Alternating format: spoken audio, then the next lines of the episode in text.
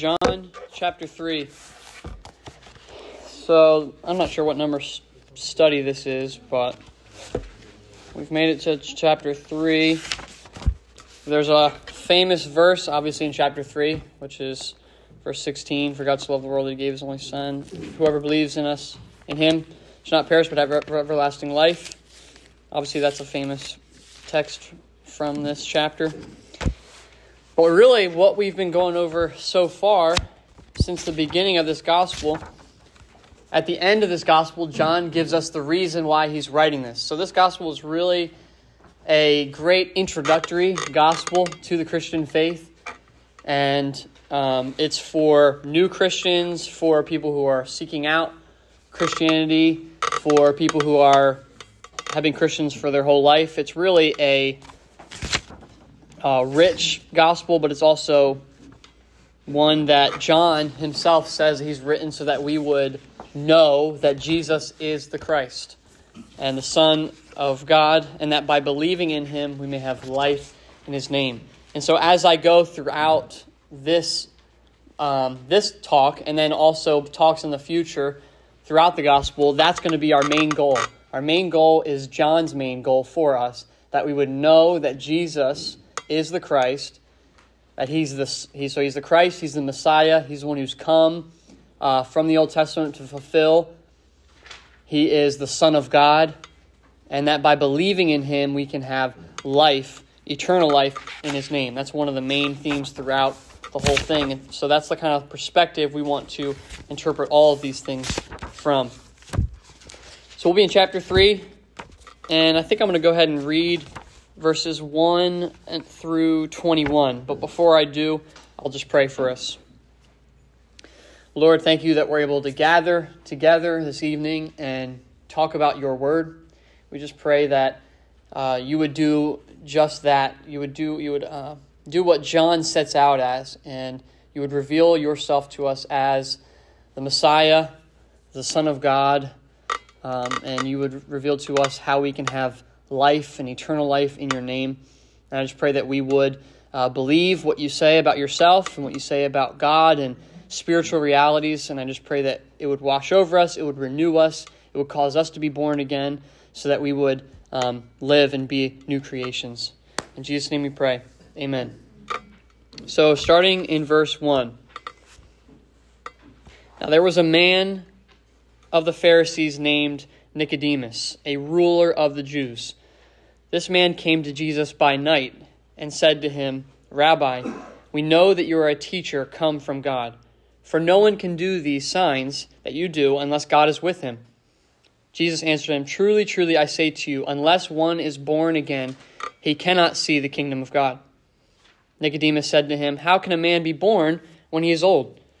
Can he enter a second time into his mother's womb and be born? Jesus answered, Truly, truly, I say to you, unless one is born of water and the Spirit, he cannot enter the kingdom of God. That which is born of the flesh is flesh, and that which is born of the Spirit is spirit.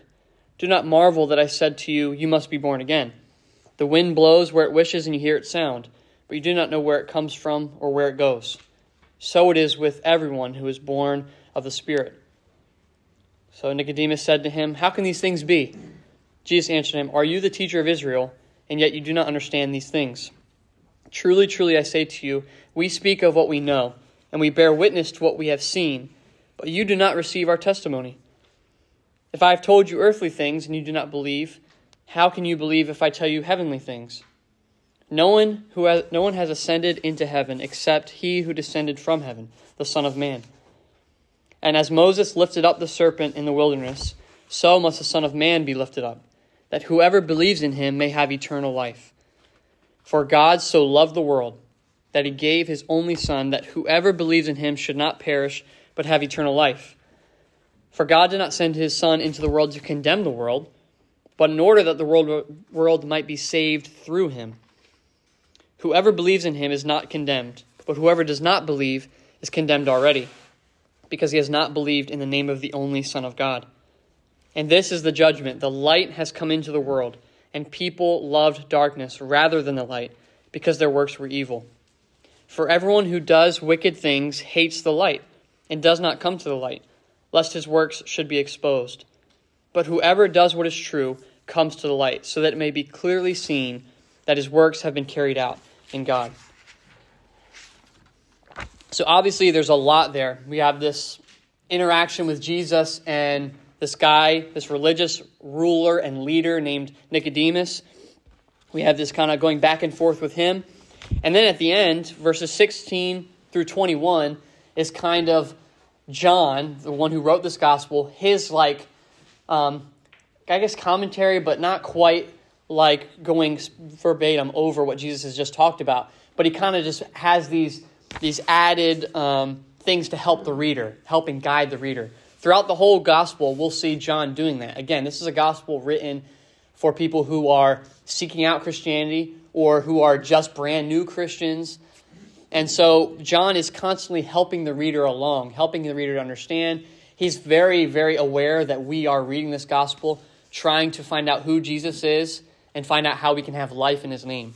So he's super aware of that, and so he's constantly adding different things to say as he's recording this narrative. And so one of the things that, Jesus, that um, John does throughout this gospel is, unlike the other gospels, Matthew, Mark, and Luke, he takes specific stories and he and he elaborates them and really kind of lets you lets you in on the conversation really. So we see here this is the first one of those things. It's the first situation where jesus is talking in depthly to someone specifically and individually he's talking to nicodemus in chapter 4 he's talking to a woman at the well later in chapter 4 he talks to a, um, a Roman official. And then he talks about a healing in the pool of the Sabbath with another guy. So John gives us really like intimate views of Jesus, even in chapters 13 through 17. It's the upper room. Jesus is talking with his disciples, his closest bond of followers, and he's giving them intimate details of what's going on. And John is recording all of that for us so that we can better gain understanding of who Jesus is and that we can know how we can have life in his name. And so, like I said, this is the first first one of those first like um, a conversation that we see Jesus having, and it comes right on the heels of John saying, if you flip to verse twenty three in chapter two, it says, "Now when he Jesus was in Jerusalem at the Passover feast, many believed in his name." Okay, so isn't that what John wants? When they saw the signs that he was doing. But this belief and this following was more of like a he's doing cool tricks and magic, and we just want to follow him. We're kind of we're kind of like intrigued by this character. We kind of want to be entertained in, in a sense. And then because we and we find that out because he says, but Jesus on his part did not entrust himself to them because he knew all people. He knew what they were actually after. They were kind of just after. They were kind of following the fad, the crowd. They were just kind of in and out. They weren't really giving themselves fully and trusting fully in who Jesus says he was as Lord and Savior. In verse 25 it says, And needed no one to bear witness about him, for he, he himself, Jesus, knew what was in man. So obviously he's divine, he's uh, truly God, truly man, and he himself knew what was in man. He knew if someone was following him in a, in a uh, superficial way. And so here we have an example of this. The, the passage just flows right into our text. Now there was a man of the Pharisees this in the Greek, it's just like a continuous and, and then it just kind of keeps going with this story. There was a man of the Pharisees named Nicodemus. Pharisees are a religious elite group and crowd in this time. And it says a ruler of the Jews. So this guy was like he knew he knew his stuff as far as Jewish uh, religion goes. He was supposed to have authority over the church, and he would he would have um, he would be looked at as like our pastors would. So he was like really accredited guy. And so he comes to Jesus. says this man came to Jesus by night. I'll address by night in just a second. I'll finish reading this verse. This man came to Jesus by night and said to him, Rabbi, we know that you are a teacher come from God, for no one can do these signs that you do unless God is with him. So, a couple, uh, last, not when, um, back in chapter 1, we saw that the Jews were often coming to Jesus and to John the Baptist. If you remember John the Baptist, he's proclaiming a whole new way. He's preparing the way for Jesus, for the Messiah. And the Jews didn't believe in that message. And so the Jew, but the Jews were required and expected as religious leaders to kind of guard what's going on. They're like, okay, there's a big buzz around this guy, John the Baptist. So what's going on? So earlier in chapter one, they send people to say, hey, who are you, John the Baptist? Why are you teaching this new message? Just like you know, our pastors would be guarding our flock against new teaching, different teaching that is contrary to what we're talking about. And so Jesus and John the Baptist came on the scene proclaiming this new kingdom of God, this spiritual realm. And so the Jews were inquiring about these things. And so here we have a Pharisee named Nicodemus kind of doing that with Jesus. And now it says by night he came to him. There's there are themes throughout John, light, light and darkness, um, and different things that are like contrasting life and death, all kinds of different themes that are going to be throughout the whole gospel. And night at nighttime is, is typically referred to as a dark and like bad time. Even um, uh, we'll see this throughout the gospel, but one of the more key examples of this when John references at night or when like something like when it's kind of in the dark in the shadows, like kind of like evil, is when Jesus after having the uh, feast with the disciples in the upper room he sends Judas out, and Judas is going to betray him. And John ends that description with, and it was night. So it's like kind of like a dark, symbolic thing going on here. But Nicodemus comes to Jesus by night, and we see that uh, it's kind of funny. Their interpretations vary as to why he came at night.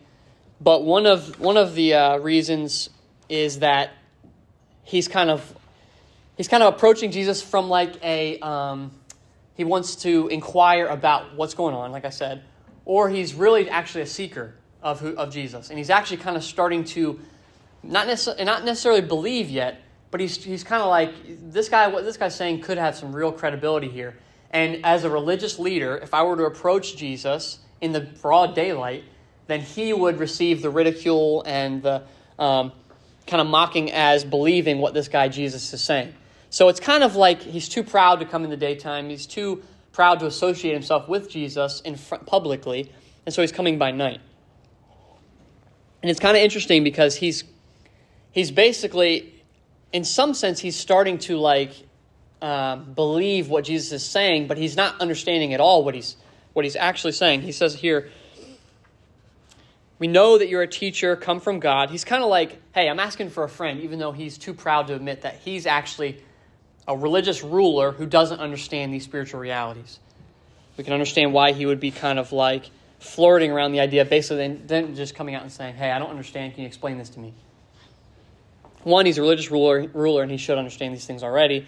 And two, he's actually like a part of a group that actually despises what Jesus is doing. So that's why he's coming at night. And he's saying, and Jesus responds to him. And again, think back to Jesus knew what was in man. So he could see the heart of this man who's coming to him and he's saying, Hey, uh, basically asking, Why are you doing the things you're doing? Why are you doing these signs? What's, what's your teaching about? Your teaching of the kingdom and salvation and uh, purification through like baptism and all these different things. What are you, what are you, what are you after? And Jesus sees through his like waffling and he says, Truly, truly, I say to you, unless one is born again, he cannot see the kingdom of God. Jesus basically challenges his own authority as a religious ruler and teacher. Jesus basically says to him, You do not understand my teachings and what I'm saying because you have not been born again. You cannot see the kingdom of God without being born again or born from above, born by the Spirit. And we'll see that as we keep going. Nicodemus doesn't understand, again, he's, he's constantly not getting it, not really getting what Jesus is putting down. Jesus says, You cannot see the kingdom of God unless you're born again. So Nicodemus, not quite understanding what Jesus is talking about, says, How can a man be born when he is old? Can he enter a second time into his mother's womb and be born? So, so Nicodemus is thinking physical birth here. He's thinking, How in the world can I be born again? He's thinking, Physically, I was born once. How can I get back into my mother's womb? Is that what you're saying? And again, he's a religious leader. He should know the he should know these things. He's he's familiar with the Old Testament text and the foreshadowings of that that we'll see in a second. And Jesus answers him, Truly, truly, I say to you, unless one is born of water and the Spirit, he cannot enter the kingdom of God. That which is born of the flesh is flesh, and that which is born of the Spirit is spirit. And so this this whole water and the Spirit thing, Jesus is recalling back to Ezekiel 36. Ezekiel 36, again, this religious leader should have known these texts and these prophecies that Jesus is announcing the fulfillment of. Ezekiel 36 talks about this, the day where the Spirit would come and the heart of stone that we have, that we're not able to see the kingdom of God, this heart of stone would be removed, and the Spirit would give us a heart of flesh, would come and indwell us. And that prophecy is being fulfilled in Nicodemus's day. But he doesn't see it. He doesn't have eyes to see. He has not yet been born again himself. John uses this water and spirit. The water, now this is debated as well, but I'll just give you what I think he's talking about here when he says water and spirit.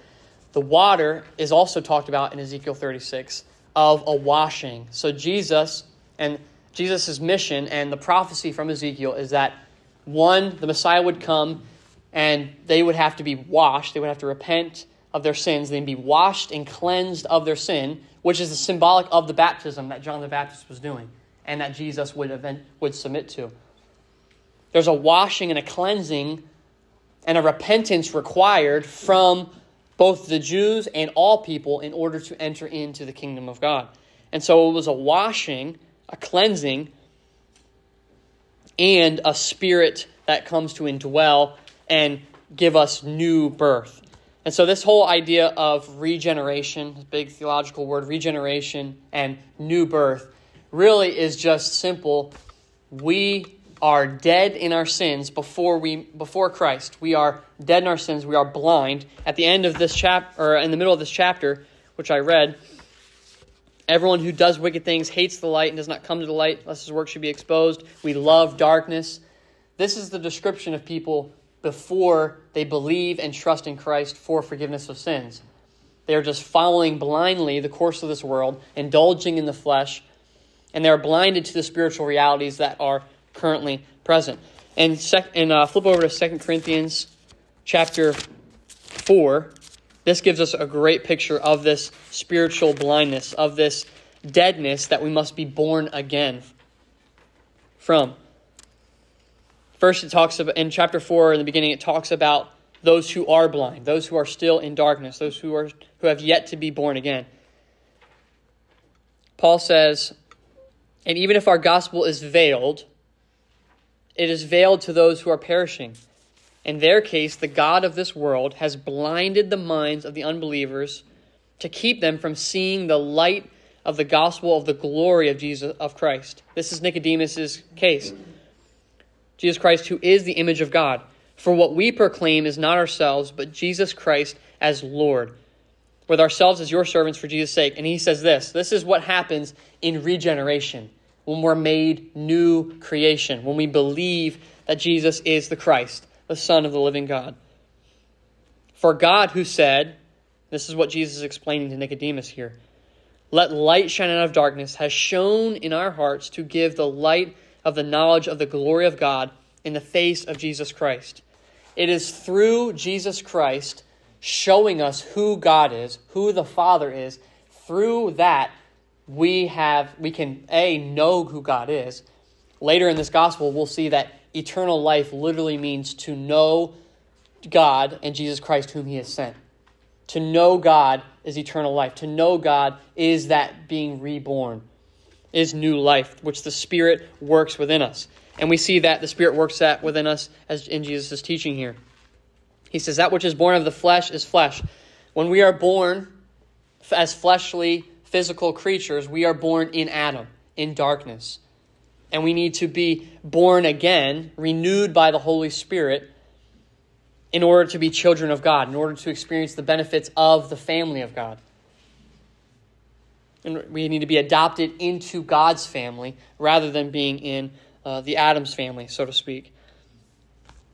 And Jesus says, So th- that which is born of the flesh is flesh, and that which is born of the Spirit is spirit. The Spirit has to work this in us he says, Do not marvel that I said to you, You must be born again. The wind blows where it wishes, and you hear its sound, but you do not know where it comes from or where it goes. So it is with everyone who is born of the Spirit. The Spirit does this work within us. And then Jesus gives us this, like, um, with uh, with Nicodemus, of course, he's kind of misunderstanding it, but Jesus also kind of opens the door to this mystery of the Spirit working how He wills to work.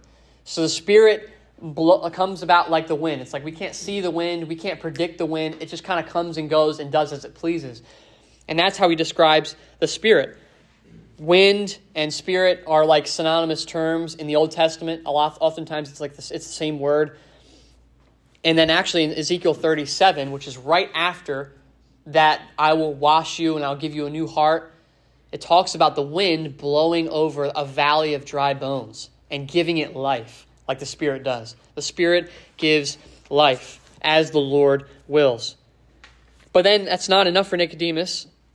He says, How can these things be? Again, you can hear Nicodemus like inquiring, trying to understand. Embarrassed for sure, that he's even talking to Jesus, so not quite there yet. But he's inquiring, how can these things be? What do you mean, Jesus? Why are you teaching the things you're teaching? And Jesus answered him, as we all are thinking, Aren't you the teacher of Israel, and yet you do not understand these things? He says to him, Truly, truly, I say to you. And then, and also, rather than just seeing Jesus as like, just like straight up jabbing this guy, which he kind of is, He's a religious leader. He should know better. Rather than just doing that, it's also really gracious what Jesus is doing. He's actually revealing to him his heart and where he is falling short in his understanding. Again, this is written for us that we would know that Jesus is the Christ, the Son of the living God, and that by believing him we'd have eternal life. And so John is recording this story for us so that we would know the answers to these questions as well. We're not so different from Nicodemus, especially when we're coming to know the faith. We're brand new to this whole thing. Imagine telling your coworker, coworker or your friend who's not a Christian, telling them that they need to be born again. They'd be like, "What in the world are you talking about?" They would have a very similar response that Nicodemus has. And so Jesus is is and also here's another thing about this whole thing. We are familiar as Christians, we are familiar with the spirit, you know, again, there's mystery here and there's levels of understanding. But even the things that we acknowledge and know as Christians that we have the Spirit dwelling in us, we got to be born again, regeneration, all these Christian terms, these things were all brand new, you know, so to speak. The, the actual fullest revelation, Jesus was revealing these things to a fuller extent than the Old Testament did. So even just Jesus talking to the disciples about this in the upper room, these are all new concepts this, that Jesus is going to leave them, the Spirit's going to come and indwell them these things, uh, like they're learning Christianity for the first time. So even in that sense, we can kind of give Nicodemus some credit here. But again, he should know these things. He should know better. Jesus is answering his questions. He's being gracious to him. And Nicodemus says to him, How can these things be? And Jesus answered him, Are you a teacher of Israel? You do not understand these things? Truly, truly, I say to you, we speak of what we know and we bear witness to what we have seen, but you do not receive our testimony. So he's saying, You're not, you're not believing what we have been saying. If I told you earthly things and you do not believe, how can you believe if I tell you heavenly things? So he's saying, You're already struggling with these things. If I tell you greater things than these, how will you expect to understand these things? But yet Jesus goes on. He says, No one has ascended into heaven except he who descended from heaven, the Son of Man. The Son of Man, Jesus, Jesus often refers to himself this way as the Son of Man. This comes from the, the vision of Daniel chapter 6 and 7 when he's talking about the Son of Man will have all authority and power and glory given to him. And Jesus basically kind of gives his like uh, authority to be teaching these things, his authority to be expounding these things. It's kind of like Nicodemus kind of comes with his own authority, but Jesus basically is like, I have the real authority here. And he's saying, I know these things because I have been face to face with God. That goes back to chapter 1 in John's Gospel. In the beginning was the Word, and the Word was with God. The Word is Jesus. He was dwelling with God, face to face with God. So if anyone is going to tell us how we can be born again, it is Jesus. If anyone's going to tell Nicodemus how to be born again, it's the one who has descended from heaven and who will also ascend. But again, Jesus graciously answers this question How can these things be? How can this, this uh, act of being reborn again actually happen? And that's where Jesus says, this, he refers back to Numbers chapter 21 with the serpent being lifted up. So the Israel, the uh, Jews, Israelites, back in, the, back in uh, Numbers in the Old Testament, They were complaining, grumbling, um, and so in judgment, God sent serpents to bite them, literally to bite them and cause them to be sick and like die. And in order to be saved from that, Moses put a serpent on a pole. And if they just looked to that serpent, if they trusted God's word and looked to that serpent, they would be healed, they would be saved. And so Jesus references this here in describing himself. He says, And as Moses lifted up the serpent in the wilderness, so must the Son of Man be lifted up, that whoever believes in him may have eternal life. And then we have John's commentary here. For God so loved the world that he gave his only Son, that whoever believes in him should not perish, but have eternal life. And so Jesus explains to him really how these things can be. How really can we be born again? It's through faith in Jesus' being lifted up. This lifting up ultimately is described in Jesus dying on the cross, being lifted up on a pagan cross and killed and crucified for our sins. And John adds some narrative to this, and he says this was basically an act of great love from God. He says, God so loved the world. How much did God love the world? Well, that he would give up his only son for the world. That whoever would believe in him would not perish, but be saved, just like the Israelites in the Old Testament would be saved. And so John is really uh, painting us a good picture here of how we can come to know God and how we can come to be born again. Again, there's some mystery here in the Spirit working and the Spirit regenerating our hearts without us working or trying to achieve that on our own. But there's also a call here to believe, to look to Jesus who is lifted up on the cross and believe that he has paid the penalty that we deserve and he has suffered for our sake so that we could have life and eternal life in his name, which is ultimately the purpose of this gospel. And so we start out at this this um, as I close, we kind of we can look at Nicodemus' story and we can kind of like see ourselves in Nicodemus in different ways.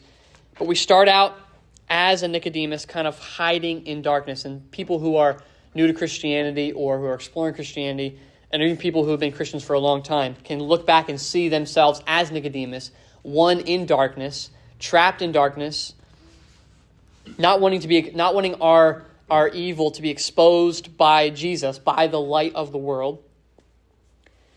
And saying how much and, and again, Nicodemus kind of comes with like a we know, like he's kind of like this puffed up kind of way.